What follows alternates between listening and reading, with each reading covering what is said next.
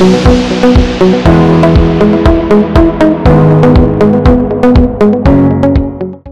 Hello, I am Jackie Miller, high conflict divorce coach and consultant, and host of this podcast, Out of Crazy Town, your guide to divorcing a narcissist. I have a fantastic guest for you on today's episode. Anthony Bompiani, better known as Judge Anthony, is a retired judge and family law attorney turned strategist, consultant, and coach. He's been helping people in the areas of divorce and custody for nearly 20 years. Today, Judge Anthony and I tackle the issue of false parental alienation claims. Judge Judge Anthony walks us through why these claims are made and how to protect yourself from them. We touch on many other aspects of divorce and custody as well and get to hear Judge Anthony's insight as a former judge and family law attorney and how you can successfully navigate through this incredibly difficult time. Okay, hello, Anthony Bompiani. Thank you so much for joining me on my podcast, Out of Crazy Town, your guide to divorcing a narcissist. And uh, I'm going to call you Judge Anthony because that's what you're better known as, correct? Yeah, sure. Sure. Perfect. Awesome. Awesome. So I'm super excited to have you on the show. I'm addicted to your TikToks. Oh, thank you. I appreciate it. Partly because they're amazing and they're true and they have fantastic advice, but also for your humor. Oh, thank you. I appreciate it. Yeah, there, you know, it's like the worst time. I mean, you know, it's the worst time for people to be going through it. So if I can use my kind of silliness and quirkiness to kind of make people snicker, even if it's some of the cheesy stuff I do, then it's worth it because you have to laugh through it, or else you're gonna drive yourself completely crazy. You know. You're right. You have to laugh at it, and I let I, I showed my daughters when you dress up as a woman and you have your cold roller going on your face, and I'm like, yeah. no offense. I'm glad you're a man let me just yeah. say that. I, I, I, don't know if you'd be able to pull off the girl thing. I'm glad. It makes me feel good.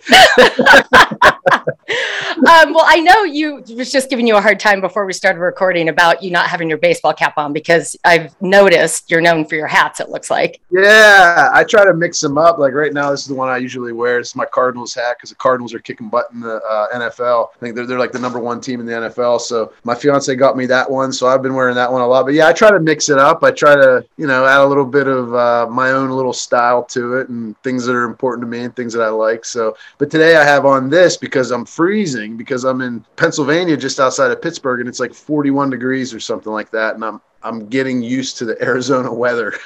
awesome. Your Arizona hat did not go uh, unnoticed, and I know they're number one in the NFC West. Yeah. Yeah, we're actually, I'm excited because uh, Candy and I are actually going to the uh, Monday night game when they play the uh, Los Angeles Rams, which should be like the NFC showdown. Um, yep. I think it's December 13th, so we're looking forward to that. Their coach is awesome, and their players are all like, I mean, most of them are young. There's a couple veterans on the team, but most of them are young, and they're all seem like really guys. So that's it's good to see them start to thrive. Really, so absolutely. I'm glad. Yeah, I think they're gonna be around for a while. Well, I could talk football all day, but anyway, I know the reason yeah. I had you on the show was to talk about the lovely topic of divorce, and um, you obviously know a lot about it because you were not only a family law attorney for over 20 years, but then a yep. judge and yep, yep. it sounds like then you went through your own separation and divorce and have three sons. And so there's the custody component. And you were like, oh my God, this sucks. I should go help people. That's exactly what happened. That's exactly what happened. Yeah, I, I had my background uh, in the law. I have a background in psychology too. I have a you know a bachelor of science in psychology, so I'm certainly not licensed to treat anybody or anything like that. But I have a general understanding of, of how it works, and and plus it's one of my hobbies. I kind of geek out over human psychology, so I'm always constantly reading and you know researching and digesting and listening to different podcasts and everything. So uh, you know, I've had that experience. Um, I've built on that experience, I should say, for the past 20 plus years. And then being in the legal field, being an attorney and, and being on the bench. And then, like you said, I went in uh, 2000, uh, towards the end of 2017, I, I, started on my own separation. Our marriage was kind of falling apart uh, a little bit up till that point. And then, uh, you know, we made the decision to separate. And it was the most difficult thing I've ever gone through in my life. I mean, telling uh, our children about it. I mean, I can't think of a moment in my life that was worse, you know, than than that day. Things got bad. When I say bad, I mean bad for me and bad for my ex. I don't mean bad compared to other people because we certainly had it a lot easier uh, than a lot sure. of other people that I've seen throughout my career. But that being said, it hit me so hard from a mental and emotional and even physical standpoint. You know, I was kind of tearing up my body with with stress and just uh, you know inflammation and and uh, things like that and then it hit me that you know i'm probably the most equipped person in the world to go through this you know i have the background in psychology i understand why i'm thinking and feeling the way that i'm feeling i understand why my ex is thinking and feeling and acting the way she is you know, I understand everything from a legal perspective. I understand why my kids are reacting that way, but I still still so hard to deal with. So I figure, well, shoot, if I'm if I have these problems, if I'm the literally like the, the, one of the most equipped people in the world to go through it, and I'm having problems, well, then what are all of the people that don't have the education and the experience that I have going through? So then, yeah, I made made the decision to kind of start trying to figure out different ways to help people. Things progressed and build, and I first came out with a uh, basically a free Facebook group for people to just come and that I would like just go live in and help. And yep. then I created a webinar for people, and then I promoted this program. I basically offered live group coaching to, mm-hmm. to a mm-hmm. certain set of people that wanted in on it. And then we created the program from there spring of 2019, I, I recorded the program live. I think once I finished my live group coaching, I think it took about two weeks, and I got uh, my first testimonial that was like, you know, I used Whoa. everything, I got everything I wanted. I can't believe this, and like even talking about it today, I still get chills because I was like, holy shit, like this this, this works. Like th- I can help people. I can There's do this. I can huge need. I, yeah, yeah. So then I just kept building on it. My fiance and I laugh now because I tell her looking back, like when I first created created it, I called it like the custody court success training program for good parents or something like that. like something that was obviously not meant to like explode into this big thing, you know. But right. then as time went on, I just kept modifying and rebranding it and making it better and perfecting it and you know, and the testimonials just continued to grow and grow and grow. So I split off a couple other programs and I'm working on some new ones. And then I, I started on TikTok, uh, you know, other than maybe a few videos I made with my kids, like fun videos that have nothing right. to do with anything, meaningless, uh, quarantine type videos, you know. I saw a couple of the, the vibe videos with your son. yeah, yeah, yeah. Other than that, I think I started in March of this year, and all, and we're approaching two hundred fifty thousand followers. Um, wow! And it's yeah, and it's just a testament. Like I, I don't I don't say that because I think I'm something special or anything. I say that because there's obviously a need for yes. it. Like, you know, I'm sure you see it in your podcast and i am sure you feel the same way. My TikTok w- would not grow where it is if it wasn't for all these people that are not only needing the material, but also telling me what they need. You know, it's yeah. probably the same for you with your podcast. Yes. I, I, I keep my thumb on the pulse of what they need and, and how I can help them. And then I just continue to do that. And then more people just come on board. So the service aspect it, as you know, is the, the most important thing. And that's where the growth is going to come from. Um, so that's just what I continue to do. That's awesome. Well, I know you cover so many different topics, which is awesome when just watching your TikTok and, you know, Instagram and going on your website and all the programs that you provide. And then one just stuck out to me one day. I get a lot of clients saying, I'm afraid my ex is going to claim alienation. And I'm really, really mm-hmm. not. And, but this is yeah. why, and, and I see it a lot. And I just had two potential clients this morning worried about it. And i'm so happy when they come to me first because i'm like okay we can you know do something with this. And i listened yeah. to one of your uh, tiktok posts about it. And i thought you know what? That's one topic i'm going to call judge anthony about. And like just so there's so much knowledge that you have we could sort of pare it down to one topic. And then from there i know there are a million tangents but one of the things I wanted to ask you about is why the other side makes these false allegations. What have you seen? Why do they claim yeah. there's alienation when there's not? Well, here's what happens. Okay, there's a few things that happen, um, and, and you're you're primarily focused on divorcing a narcissist, right? You're the the program high conflict, so, yeah, yeah, yeah, yeah, yeah. So a lot of people know they're in a, that are listening. They're in a high conflict and in, in uh, narcissistic type relationship. Well, there's always that element of control that's needed, right? So what happens is is when you separate from uh, a narcissistic type individual, or even in a high conflict case, and you have primary custody to start, you know, even before a parenting plan or a court order or anything. Well, that automatically right out of the gate takes control away from the person that needs control to survive right? They mm. need control. It's like their food and water and oxygen. So what they do is they try to automatically come up with something to regain control okay?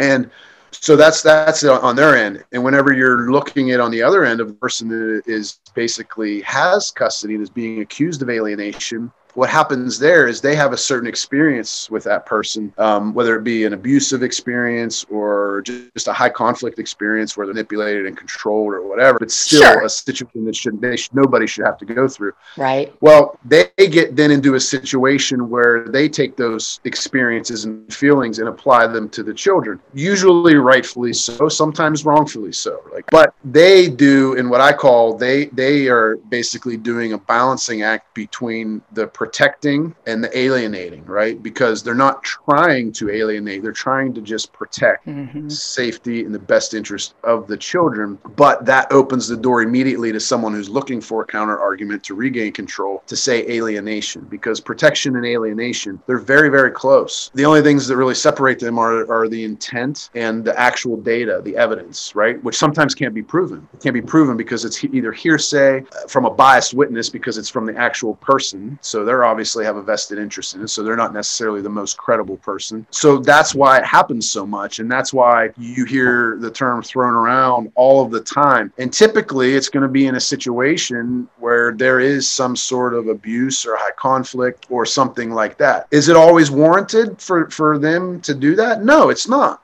but sometimes it is. And those people that are doing it rightfully so you know it's good that you and i are going to get into this topic because they need to know how to counteract that that argument you know because it's a very serious thing. I, I practice a little bit. I don't take on any new clients. I kind of just have cases that i wrap up but i do okay. a lot of consulting now. I do a ton of private consulting and group consulting through all different jurisdictions in the country and the reason why I'm telling you that is because people from all different parts of the country are saying that this is becoming a very hot topic. Yeah. And a lot of courts sometimes are siding with the person that is making alienation allegations. Right. And pulling the children from the person that's making abuse allegations. Yeah. Right. If the court's correct, then it's then it's a good thing. Or somebody's making false allegations uh, to someone and they're just keeping the children, then it's a good thing. But it's such a slippery slope because if they're not it's one of the most disgusting things that can be done yeah. to, to pull uh, children from a, a party, an innocent party, who is just afraid based on their own legitimate experience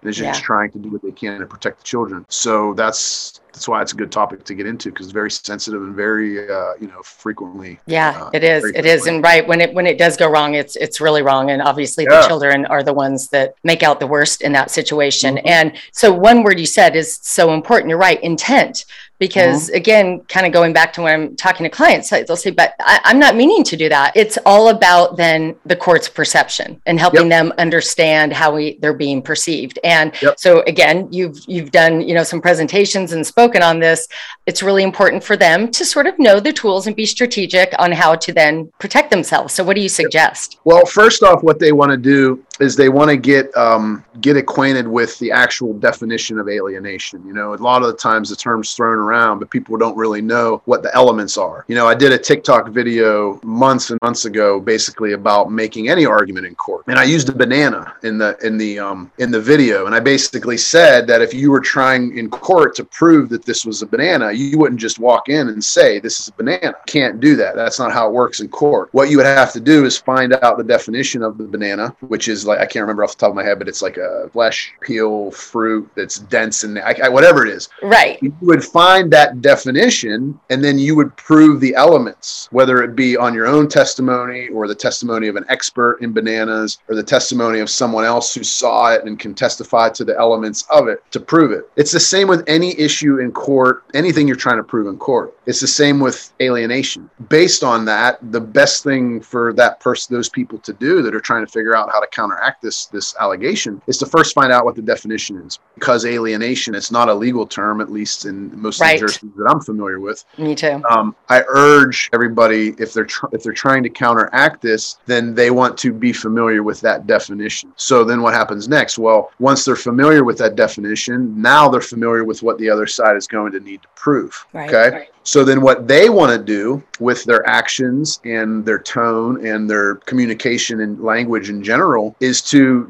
try to do everything in the opposite of that definition to show right? That they're not alienated. Now, when I say that, I'm not saying that they need to be fake or that they need to, you know, I agree. change their life or lie or whatever. Yes. But your intent, like we talked about earlier, that word, your intent can be misinterpreted if you're misinterpreted if you're not acting and communicating this with the same tone that you want to, that you Right. should be. You might not even be aware of because Right. you know, let's face it, this this is I always say it's the perfect storm of emotion when you're in any divorce, let alone a divorce with children. Right, because every single thing about it is emotional, right? You Everything. your kids' broken hearts. You have your own broken heart. You have uh, an angry ex who has a broken heart. You have everybody watching you and judging you, and your community judging you. It's the perfect emotional storm. Which what that does then is it doesn't allow us to think clearly. So then Right. sometimes we have no idea how we are acting and how we are portraying ourselves. Right.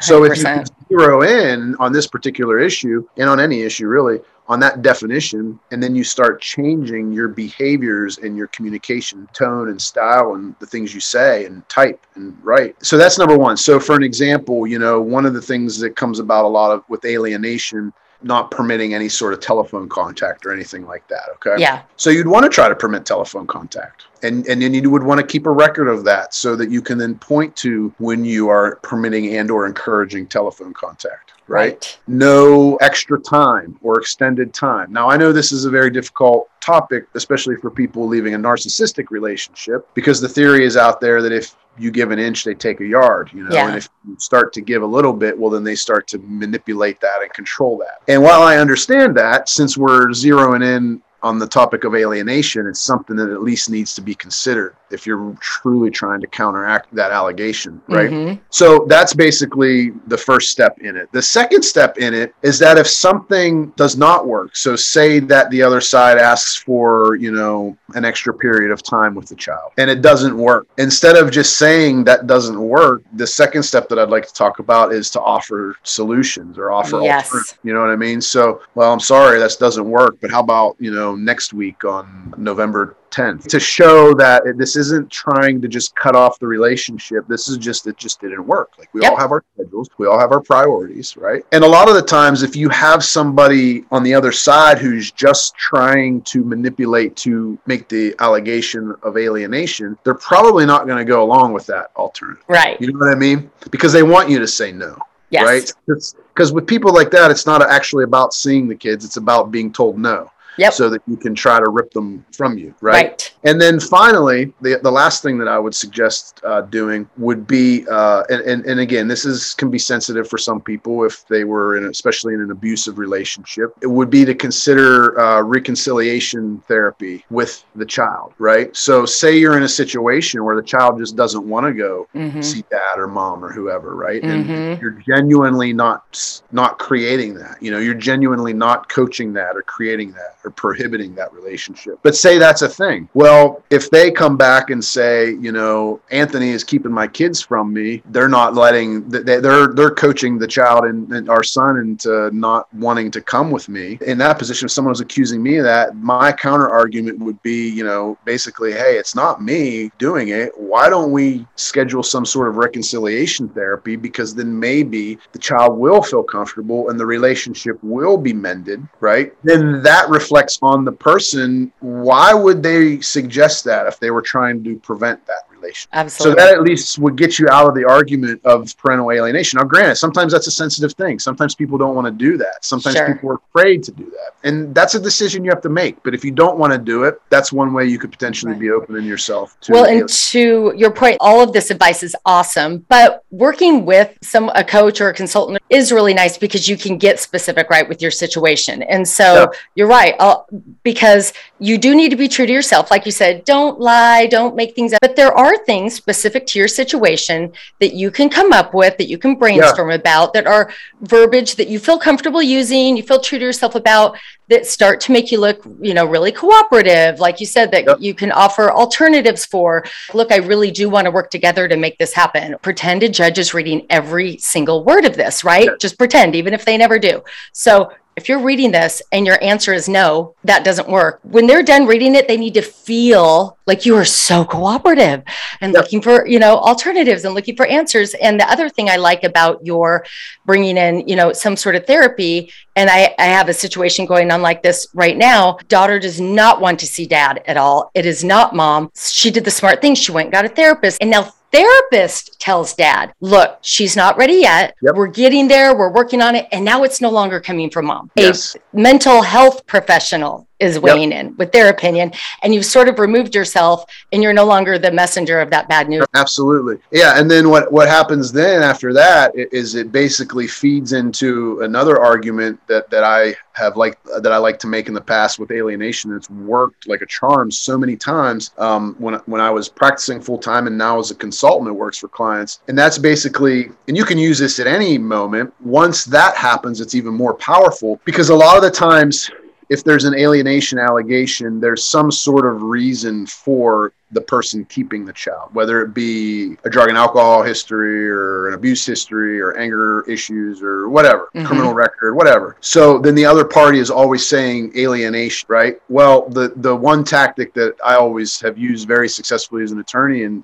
my consulting clients have used it is to basically point out the fact to the court that that person, he or she refuses to accept any sort of responsibility at all Good for point. their actions. So now if you have a professional saying it and this person continues to make alienation allegations every single time they open their mouth about it. Literally like i've done it so many times as an attorney in court where the other side will say you know well mom's just alienating or dad's just alienating and every single time it would be you know, Your Honor, again, this is Mr. So and so or Mrs. So and so refusing to accept any responsibility, you know, and maybe, you know, follow up would be, and maybe, just maybe, the child is observing this exact type of behavior. And maybe that's why they do not feel comfortable because they do not accept any responsibility for it, right? Yep. And you have a professional saying that the child feels this way, and then they continue to negate that and attack the other party for alienation. Well, then it's even stronger stronger argument to say, Your Honor, they are refusing to even acknowledge how the child feels. Got right? it. They, because even if they genuinely believe that there is a coaching element going on, sure, you would think that if their child feels a certain way, they would want to fix that.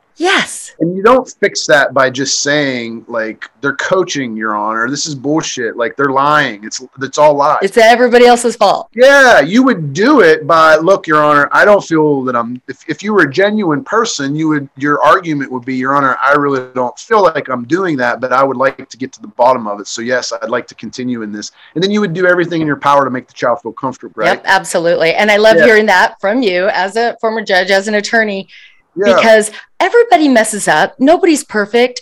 Yep. The court, from my perspective, so you tell me loves to see when people go, I screwed up. How can I make it better? I mm-hmm. want, I want professional advice. Yep. Give, give, I, there's no rule book for this. Please yep. help me. And, yep. you know, and, and, you're right. So the, they kind of can't have it both ways. You can't be right. claiming alienation, then refuse to acknowledge when there is help and cooperation being offered, and then refuse to do anything right, right. for yourself. Yeah. And a lot of the times, if it is truly a narcissistic person or a person with true issues, like I said, whether it be abuse or drug and alcohol or anger, or whatever, true issues. Typically, what's going to happen, and the most recent case that I finished as an attorney, it happened in it. I was representing mom, and and uh, dad had uh, drug and alcohol issues, and we suggested reconciliation therapy based on the guidance that I'm just sharing with you guys. And what happened was, and what typically happens is in those situations, is the parent ends up giving up because the parent is not truly interested in mending anything. Right. They're interested either in making things equal or making the other party hurt or suffer or getting control. You know, they're not genuinely concerned with fixing any of the issues that the child may have or that your relationship with your ex may have. So oftentimes they'll, instead of jumping through all of those hoops, they'll give up. Yep. They'll give up because they get so frustrated with it and they don't want to take any responsibility for it. They might put on a show for a little bit, you know, like they all do when they're in court or in therapy or whatever. Yeah. But to do it over the course of time to make make things right, usually if they're the person that that you think they are, then they're not going to follow through with it. Yep, absolutely.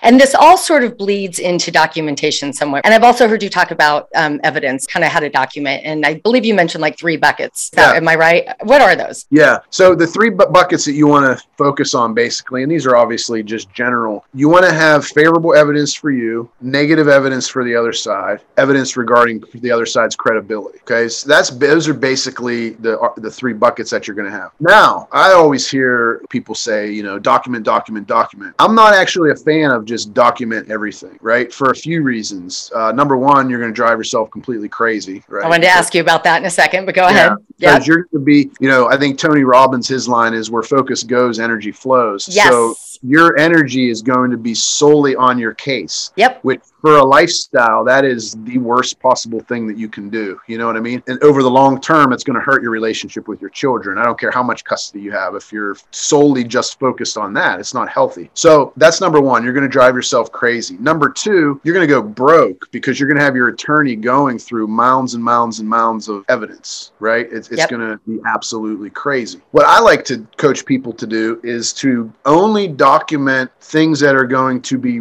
relevant and especially things that are going to be persuasive in court. And the only way that you can do that is to learn the rules, learn what's relevant in your court. You know, you can do that. I have I have a TikTok video of it, and then I also have a, a preparation package that I, I break it down in steps of you know how to Google to find out your state laws, how to find out what your judges you know consider in a custody case, right? Okay. So you have to find out what the judge is going to consider in a custody case, and then only document that. If what you are documenting isn't even going to be considered in your case, yeah. Then there's no reason to even to, to even document it because you're going to be so frustrated with it. But i always tell people that if you can't control it forget about it. Like if you only focus on the things you can control and if you can't control it then yeah. what's the sense even obsessing over it it right? all boils down to control. So for instance um, lucy keeps coming back it's the weirdest thing. He ruins her clothes like her clothes are ripped they're dirty they're whatever. And it's so bizarre and now it's becoming apparent that it's it's on purpose this and d- will the judge care and i say well, i don't know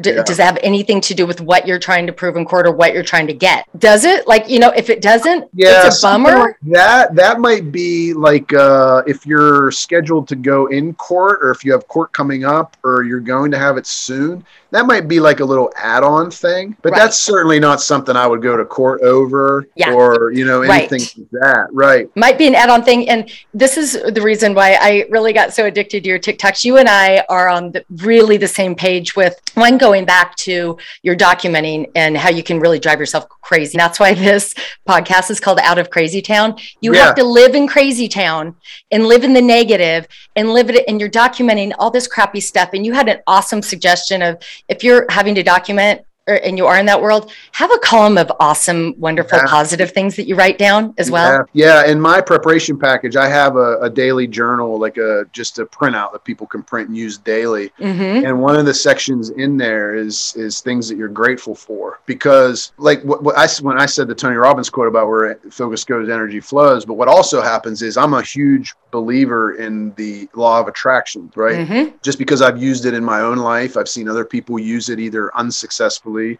unintentionally, or successfully. I agree. Same. Yeah. If you're constantly focusing on like, okay, well, what did they do today that's bad, or what happened today that's bad, or what happened, well, you're going to get more of that. You just really, you just are, and you're not going to be happy. You're going to be a miserable person, and then over time, that's going to impact your livelihood. It's going to impact your physical and mental health. Everything. So you have to you absolutely have to find time to write things that have happened during the day that are positive and mm-hmm. that you're mm-hmm. grateful for and quite frankly it can even be stuff that happened with your ex you yeah. know what i mean there's still things that happen that you should be grateful for maybe you had an exchange and there wasn't an argument right. you know maybe you had a phone call and there wasn't an argument it was an exchange of information right uh, whatever you know maybe uh, your child came back happy and healthy. You know, Yep. to you have to take note of that stuff because if not, you know, you're going to drive yourself completely crazy. Yep. And you know, just to bring this back to false allegations or protecting yourself, one little trick is to think back when you did really like this person when you were first falling in love, right? Yeah. What were the things that you liked that like put yourself back in that mode, remember those things, and maybe your kid did something funny that your ex did when you first met. And you know what I mean? And write it down. That could be something you text them. Hey, this really funny thing happened with Johnny today. I know he got it from you. That's going to make you look really good. And Yes. so it's it's putting yourself in a positive mode. It's looking for positive instead of negative, and you get to actually benefit from it legally, possibly. Yep. So Yeah, and and it's amazing what things like that will do to a relationship too. Like, and it might not happen immediately, No, especially right. very bad blood and and, It's a process. and very high conflict. But over time, that stuff makes people feel good, and when you feel good, like you were with this person for a reason, like you said at one point, you know. And it, and it's funny that you mentioned that because when when things started to go a lot better in my relationship with my ex, it started off with stuff like that. Like, Mm. and I'm certainly not trying to take credit because I'm sure she she did that some stuff like that too. But I can remember being at one of our kids' baseball games and she wasn't there, and we were still pretty not high conflict, I want to say, but we we still were kind of at odds because everything was still kind of fresh yeah, and our son was pitching. So I took a picture of our son and I sent it to her. And I just said, you know, hey, thought you would like this. You know, I know you couldn't make it today or whatever. Not like trying to rub it in, like, ha, Right. ha, here and you're not. Just, you know, and that's another thing too. Delivery is very, very important. Um, yes, But it was like right around that time when things started to, to get a little bit better and then a little bit better, you know, and then a little bit better. And then, you know, I, I always tell my fiance now, I feel like I get along with my ex better than I did when we were married Yeah. sometime, you know? I'm And sure. you- yeah, and if you think about it, unless again, unless you're in a very seriously high conflict case, you go from a position of being married, dealing with in-laws, dealing with families, dealing with holidays, dealing with you know what religion you're gonna whatever whatever the issue is. All of that is now gone, and you are just focused on raising the kids. Yep. That's it. Not whether or not they're talking to someone else or something to be jealous about or whatever. That's all gone Yeah, like if you think about it co-parenting should be easier based on the limitation of issues than a relationship yeah, because there's not much it's it's just let's just do what we can to raise our kids let's Yeah. just raise our kids and that's it yep. You're, And- that's but- very interesting. I've never thought about it that way. But it's true. yeah but the problem is is there's still such an emotional attachment for a lot of people and a lot Yeah. of people say you know no there isn't i can't stand the person well yeah well hating the person is an attachment that's an Stronger than love, I would say. Yeah, it's worse. Yeah, it's because you're you're literally that's your focus. Like if you if you hate some like I, I use the example of you know if you're walking down the street some asshole walks past you on the street and you don't know them and you're not focused on them it's not even going to bother you at all. But if you if if you're so focused on them like oh my god i can't believe they're doing this. I can't believe they did that. I can't well then your your negative energy level and again the law of attraction you're going to bring in more. Your, your energy level goes through the roof as far as negativity. So hatred like you said it's it's stronger than love. It, it can be. Well, and keeping in the thread of energy, uh, and I just listened to something else you said today. This got me through my divorce big time, especially in the moments of going to court, visualizing. Oh and my God. Talk about trying to switch your brain over to something positive.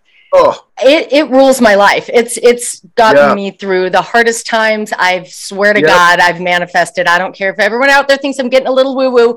It's Yep. it's man helped me manifest things that have actually come true. And you literally can put yourself in a physiological state of positivity and by visualizing outcomes. So walk me through if you're what you said. Yeah, so the the video you're referencing, I think, is with regard to court. So one of the things that I did um, when I first started trying cases, you know, I did it a lot through the ranks as being an attorney, but I didn't start. I didn't try my first jury trial, which is like the biggest thing, you know, for a for an attorney to do is yeah. to try a jury trial. Um, in any case, but especially in a criminal case, like my um my first jury trial I ever did, my client was facing 20 to 40 years in prison. And that was my first jury trial, and, and it was in the criminal division. I was a nervous wreck. I was I, I had already been practicing for probably six or seven years at the time, but I was a nervous wreck because I never picked a jury before. I've never presented to I like I did it in mock trial and moot court and everything like that in law school, but I never did it. So I was a nervous wreck. So I figured I'm gonna do this visualization that I used to do through my other court hearings, right? So what honestly, like I would literally just sit there during the day and close my eyes and visualize myself walking into that courtroom with my briefcase, walking in with the feeling of confidence, literally like knowing, being familiar with the courtroom. If you're not familiar with the courtroom, you can go to it. Your yes, uh, that's a yeah big piece of advice. Yeah, that's yeah, awesome. Depending on COVID rules and stuff like that, but sure, visualize. Like I would, I would sit and visualize the smells, what it would smell like, what it would feel like, the temperature. You know, who I what you're see, wearing, what I'm wearing, who I would see, how I would walk in, what my posture would be like, what the judge would say when they called our case,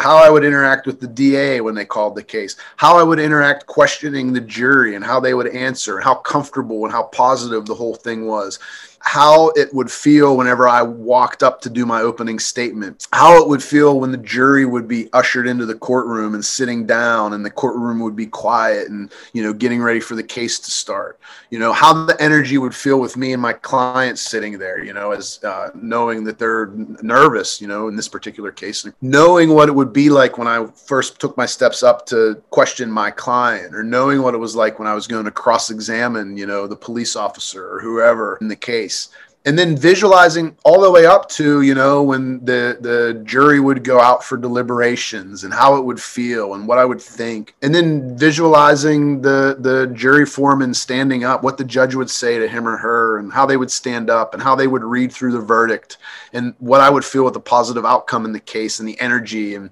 you know how my client would react and what I would do after and I did that for like the whole thing over and over and over again you, your the brain doesn't know the difference between a real experience and an imagined experience. Right. That's why, yeah, that's why we that's why we are able to get ourselves worked up so much over these cases because we imagine all of these like horror stories that we hear and feel coming yes, true. it works both ways, right? Yeah, right. Knowing that, knowing that your brain doesn't know the difference, well, then when you then step into that courtroom, you already your brain already feels like you've been there. You're already going to have the confidence and confidence is like one of the biggest things that there is in the courtroom. I always say that i i think i literally won my first jury trial on confidence alone. The 20 to 40 case i said i got a full acquittal on eight different crimes and I and I, I, everybody's like, well, you know, how could you defend it? Well, I believe that this guy was being wrongfully accused. Like I genuinely believed. Sure. Um, and the cool thing about visualization too is it's not only for the courtroom. Like I used to do it with uh, conversations that I was going to have with my kids about yep. the divorce. You know, I used to do it with converse difficult conversations I, I would have with my ex uh, about the kids or about a situation. Or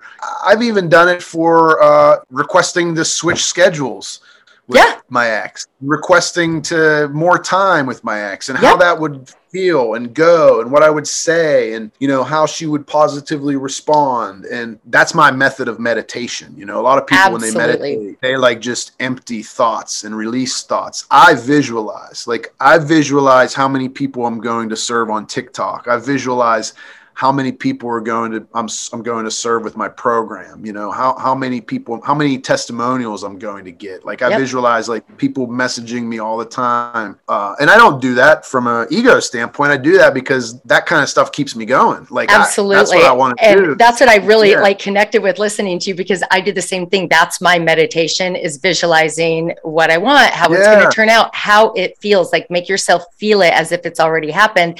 And what yeah. you were pointing out is so important details details details get down yeah. visualize the smallest detail i have this picture yep. of me in this kitchen oh, i know what sweats i'm wearing what my coffee cup looks like i can smell the coffee you know for instance i have this house in mind i want and like i, I know what t- color toenail polish i have on like it's like yep. I can, my brain doesn't You're know right. that I don't have this house yet. You know what I mean? But You're it's absolutely right. Those are the things I like to meditate You're on that are positive, right Yeah. I do that like all of the time. I did it uh, just a couple weeks ago. Uh, Candy had a huge business event in Phoenix, and I visualized that whole thing. I visualized like, and now I'm certainly not trying to take the credit. She's the one that did all the work, but still, why my not? Point is, my point is, I do it in every important Yes. thing that I'm going to go through. You know, Yep. I visualize what the outcome's going to be because not only do you, does your brain feel like you've been there before, but what you what you do so, that you don't even realize subconsciously, and you do this in the reverse too for the negative.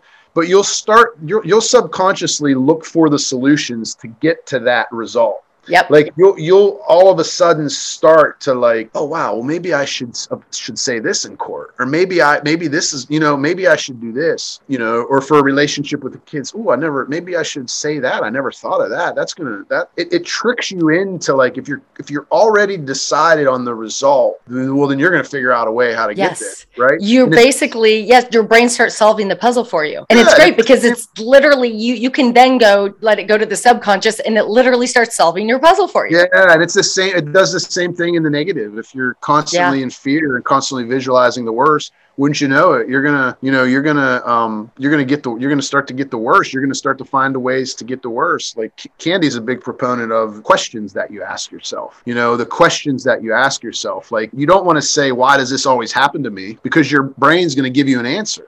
Ah You know, you're gonna your your question's gonna be how can I do blank or how can I achieve blank or how can I get this result? That's Not why does fantastic. this always happen to me? Why do they always treat me like crap? Why are you because those are usually the questions we ask when we're pissed off or sad Yeah. or depressed or whatever. Why does this always happen to me? Why am I so stupid? Why well, your brain's gonna give you an answer. Yep. Like this this happens to you because you're a piece of crap, or this happens to you because no one likes you, or whatever. Whereas if you say, okay, how do I change this? How, how do I fix this? How do I stop all of this? How do I like how do I do this? Right? It's a huge thing for me and it's a big thing in my program and in my consulting style just because I'm always like I've always been a big proponent especially in court in life in general but in court cases to exploit every potential benefit that you have. Exploit all of the ethical and legal benefits that you Mhm. have. In criminal cases, I used to uh, sit there with a, a, a man or a woman who would be accused of some really bad stuff, and I would, when I'm, I was talking to them, I would put my arm around them and go in close to like talk to them, just so the jury could see and feel the energy of like Yep. a normal regular human being um you know and i don't have any data to say that that's the reason why i would win or anything but by god i would do everything in my power to to exploit every benefit that i it possibly just log- logically makes sense. And the other thing I love about Candy's suggestion about how you talk to yourself and the questions you ask yourself is you've moved from how could this happen? I have no control over this big negative machine happening to me into what can I control? And Yep. as we talked about way at the beginning, so much of this has to Yep. do with control. And so Yep. those questions bring it back to you and what you can control. And that feels a lot better. Absolutely. I remember a few months ago on TikTok, one of the questions that I had from someone in the comments, why do I always attract narcissists? And that I did a video response to it. It's your question. It's not, it shouldn't be, why do I always attract narcissists? Because your brain's going to tell you why. Yeah. And you're going to keep doing it. The question should be, how can I attract blank? Like, Yep. how, here's the qualities I want. How do I attract this and this and this and this? Yes. It's a big big deal like that that's a big thing and like you said some people may listen to this and think like you know it's bs or whatever but it's It works. it's like it's legit yeah It's completely legit. Um, I completely agree with you. It's okay. I want to go over a couple quick tips that I know. Uh, one of the things that I love that you repeat over and over um, in a lot of your material are responding to allegations, like written allegations. One of your go to, especially when it's just a bunch of BS lies that you get. And the problem is you're very triggered by this person. Maybe you've had a relationship where you've kind of almost been conditioned, right? To explain and say that's not true. And you have your magic statement, which is what? you know that's not true and that's it period and then people say well, what if they come back and say that it is or what nothing you Nothing. don't, you don't say you know that's not true to try to convince them you're not going to convince them of anything ever No. Um, you do that because a lot of people are nervous that if they make allegations and you don't respond, they're going to be able to prove them in court by saying, you know, oh, she didn't respond or he didn't respond. And I, I think that's a weak tactic persuasively and legally. But if you're nervous about it, then just respond with, you know, that's not true. And that's it. Yep. You know, and, and and leave it at that. Don't do it in an antagonistic way. Don't counterpunch. You know, don't don't uh, you know hit them. Just you know, that's not true. Period. And then if they keep coming, just ignore it. Yep. Just ignore it. The thing about ignoring, which is so powerful, once you can sort of really grasp the concept and how awesome it is, because I tell people don't give it any more airtime. When you yeah. respond, now now you've taken this thing that's not true and it has yep. five paragraphs of airtime. Yep. No more airtime. yep. yep. Yeah, exactly. And if they like a lot of people say, well, when I do that, all they they just keep going and keep coming. Well, that's good. That's more material for you for exactly. court. Exactly. Like, it's on the mind. Go. Yeah, like once people like that know that they're not getting under your skin, they're gonna flip their shit for a while, but eventually it's going to have to die down. And once yeah. they do, they're going to realize what mistakes they made because now you have a lot of ammo. Yep, exactly. That rambling and ranting does not look good when when you haven't responded and they just keep going. So again, right. mind shift. It's awesome to have a coach for and walk you through it. And yep. I'm not going to take up any more of your time today. We could go on and on and on yeah. because, like I said, you have so much awesome material. And I really feel like we click and we have the same approach yeah, to all of this. Yeah, I appreciate it. Me too. Yeah, which is so awesome, um, Anthony. So, Judge Anthony, first of all, real quick, everyone go to judgeanthony.com to find out yep. more about his programs, uh, just about you in general and how to work with you. And, real quick, would you tell us about the programs you do have available right now on your website? Yeah. So, if you go, uh, judgeanthony.com is a good resource. And then also, if you just go to uh, links.judgeanthony.com, and that breaks down down everything that I have available. Um, I mentioned uh, the preparation package. I have a preparation package for people that might be on a tight budget. You know, if they just want to kind of get some guidance, and basically, it's a breakdown. It's the custody court uh, evidence evaluator that I have. It's a five or six step process on how to evaluate your evidence for relevancy and persuasiveness. Um, and then there's a, a daily journal, a custody case mastery daily journal that you can print out and use every day. And then the third document is a custody case mastery trial preparation planner that basically allows you to then once you've evaluated your evidence documented it well then it shows you how to then prepare it for trial and how to organize it for trial based on your witnesses and your exhibits. And that's $9.95 that's the best way for people on a tight budget.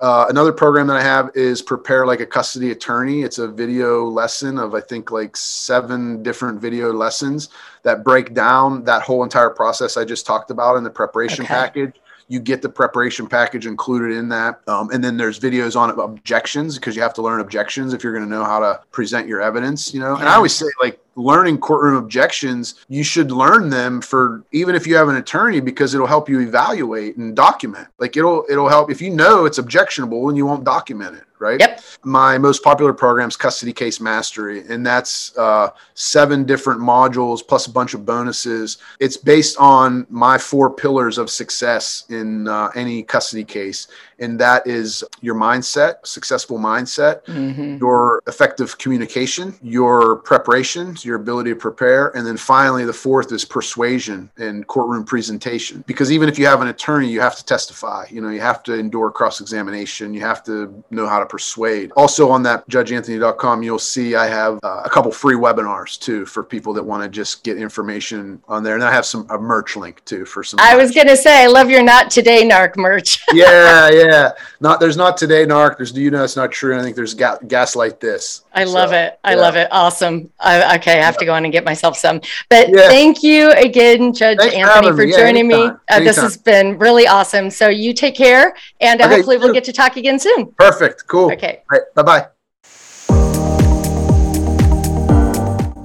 Hey, this is Jackie Miller. Thank you so much for joining me for this episode with Judge Anthony. You probably heard us talk about how visualization is so important to achieve positive outcomes. Log onto my website today at jackiemillercoaching.com to get your free gift the Mental Rescue Kit. Just enter your email in the pop up box and you will receive a free guide to help you visualize your way through your biggest stressors during your divorce or custody case.